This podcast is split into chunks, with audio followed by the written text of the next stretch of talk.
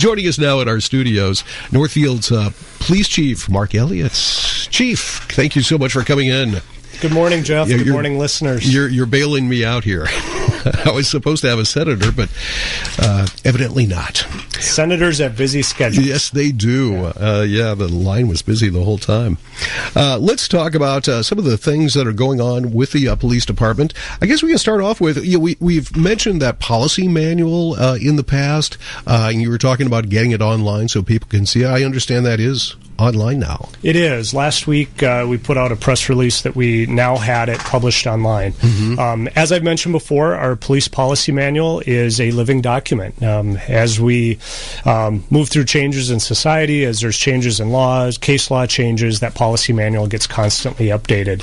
Um, but we've taken the version that we have right now, which is uh, 150 plus policies, and they are posted online for anybody to see so they can see how we respond, how we um, take care of the calls and the work that, that we do. Now, uh, as I recall, they had. Uh, there was a task force last year that uh, was set up to uh, work on that and check all the policies and everything. They've done their work, and this is uh, what the policies are now. Then, Yeah, we've spoke about that before, and uh, it, our policy manual review really started. Back in April of 2020, when we um, saw a need to update the policy manual, and um, we looked at having uh, Lexipol help us with that. Okay. Um, they have a Minnesota model policy uh, manual, and we started on that. Did an internal review of those, and then uh, we had about. Um, 35 to 40 policies that we had the uh, policy task force made up of citizens, community members, uh, review those policies that had a nexus to the police reform.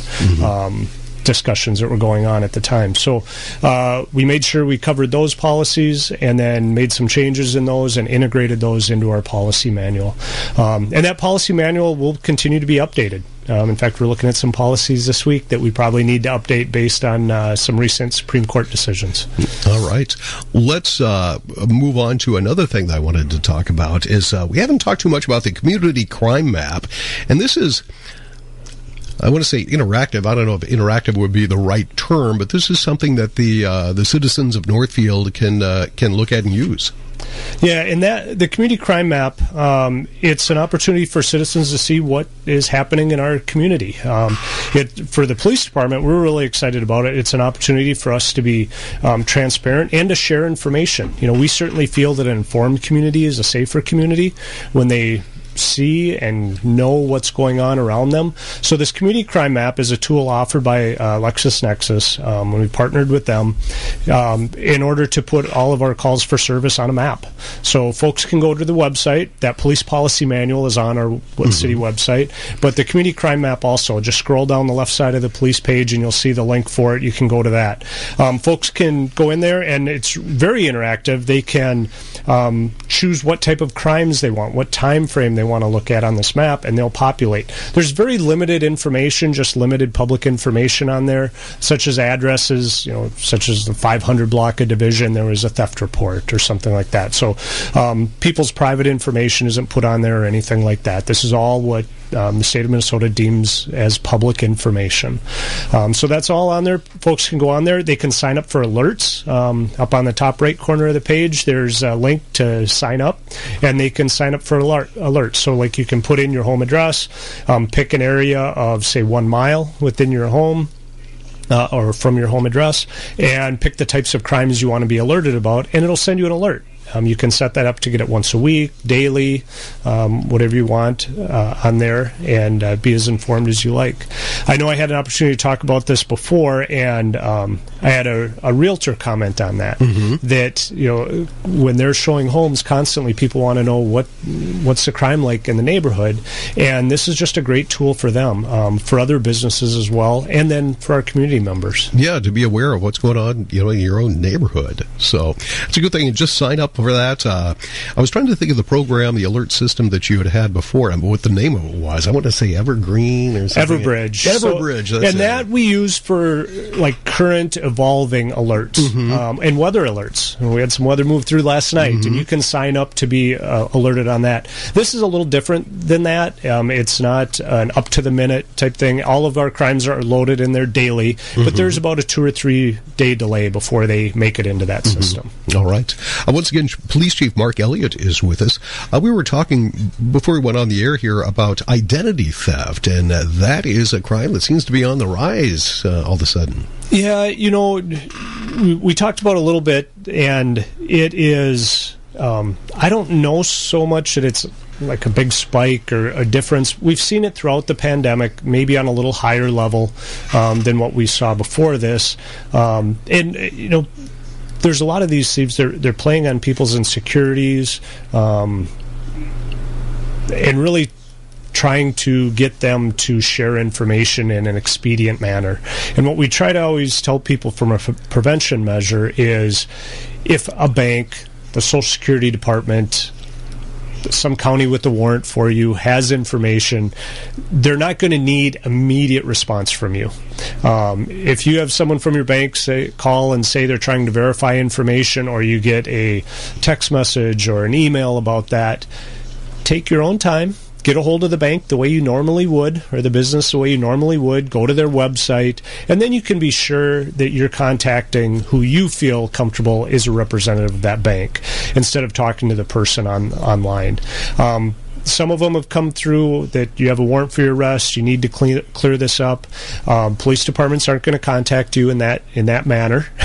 um, they'll send you notification by mail first, um, and then they'll also uh, not never ever ask for you to pay it in gift cards, so or bank cards. Um, yeah, government they trust cash, so okay. Um, you know cash bail, cash bonds, th- things like that. So um, if someone is saying go to Walmart and pick up a, a hundred dollar gift card to pay uh, your your bill to pay your warrant. Uh, that's not how we do things. So that should be a clue right there that something isn't legitimate. I've had a couple of those calls myself that left a message and thought, "What this? this I mean, this is not even a good scam. it, it, it sounds pretty uh, pretty bogus yeah, uh, to begin with. But but I guess some people can be can be fooled by it if you're not uh, more familiar with uh, some of the circumstances. And you know, I get to talk to people like you all the time. And and it's really tough for us to investigate these because so many of them are originating outside of the U.S. Um, so it makes it real tough for us to do some follow up and to have some enforcement on that. Mm-hmm. Some of them are local, and we're able to follow up on those, but but very very few. Most of them come from overseas. Um, so we work with our federal partners on that. Folks can always go to the ic3.gov site and report any online fraud. So if you get an email of some online fraud, you think it's fraud, go to that ic3.gov site and you can report it directly into there. Mm-hmm. All right. Uh, Police Chief uh, uh, Mark Elliott is with us right now. Uh, the governor has uh, lifted the mask mandate. You know, we're, we're both sitting here without masks on, which is kind of a good feeling. And fully, uh, we have a fully vaccinate, full vaccination that has taken effect now. what you know. How do you know somebody has a if they don't have a mask if they're vaccinated? Is there is there any gray area as far as the uh, enforcement of this goes? Yeah, thanks for bringing that up, Jeff. Um, we've got a lot of questions on mm-hmm. that, and folks are, how do we know, and can we ask people? Um, well, private businesses can run their business the way they, they choose to, um, and they can require masks because uh, that's a uh, question we've got from several people too. Is um, the governor said I don't have to mask, but this business says I do. Well, it's a private space, private business. Even if they're open to serve the public, they can still have mandates within their business. So, mm-hmm. um, private businesses, private places, organizations can still mandate masks inside their spaces.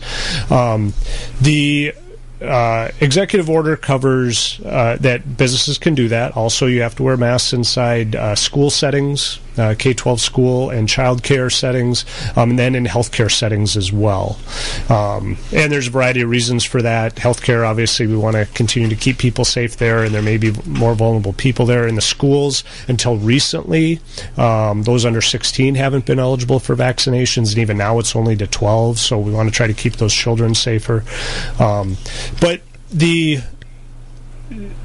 as far as checking, um, that's up to businesses. Mm-hmm. Um, the guidance from MDH and CDC is that if you know you're fully vaccinated and the people are, you're with are vaccinated, you don't need to mask. Mm-hmm. Um, so a little bit just relying on people to take care of their neighbors, which I've mentioned before very thankful that we have that here in Northfield. People really do care about their neighbors, um, and so I think it's appropriate that if people are uncomfortable, that they just ask who they're meeting with to mask. And so far, we haven't seemed to run into any problems with that. Oh, good to hear. You know, last night I was having a conversation with uh, some people at a at a small gathering with uh, without masks on, which was kind of nice. Everybody was vaccinated, but uh, we were talking about the uh, the card, the vaccination card. You get a card if you've been vaccinated twice, and uh, you'll need to keep that with you in case you need a, a booster shot later on down the line. But uh, do, do, is uh, do people have the right? Do businesses uh, have the right to ask you uh, to see the card to see if you have been uh, vaccinated twice? So. Businesses can ask. You mm-hmm. don't have to show it. Okay, that, that's that's your personal right. You decide that, um, and people can make that decision whether they want to patronize that business, whether they feel comfortable showing their card, mm-hmm. or maybe they don't um, feel comfortable with that. And then they just need to make a choice whether they're going to go there or not. Um, on the city level, the city council um, this past week uh, decided to move forward with in person meetings for boards and commissions and get people back um, meeting and having that accessibility to have a, a public meeting and the public can come to it. Mm-hmm. Um, and we're going to follow our best guidelines and separate people by distance and, and that type of thing.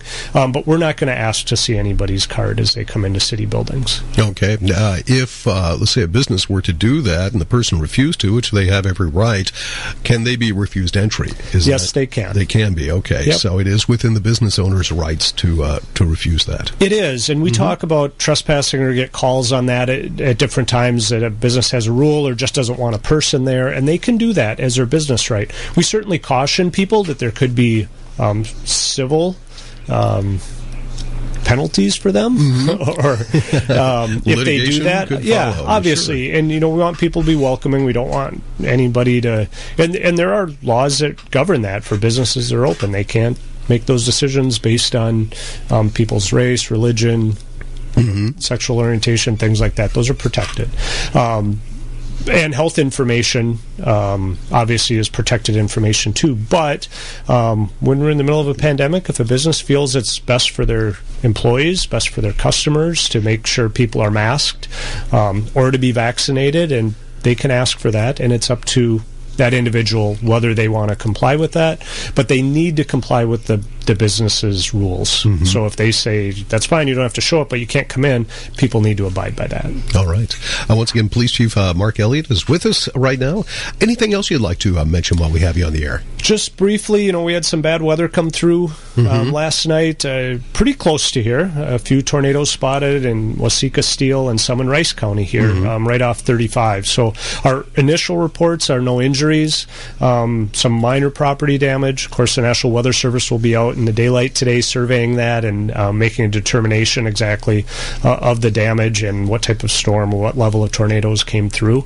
Um, on the rain front, we've gotten a fair amount of rain over the last 48 hours, um, but uh, we're sitting pretty good as far as floods. That's always a concern here in town, um, but uh, it was pretty dry before this, so the the ground had a lot of uh, room for saturation. And mm-hmm. uh, hopefully, we don't uh, continue to get the volume that we've been seeing, and that it stays uh, relatively low.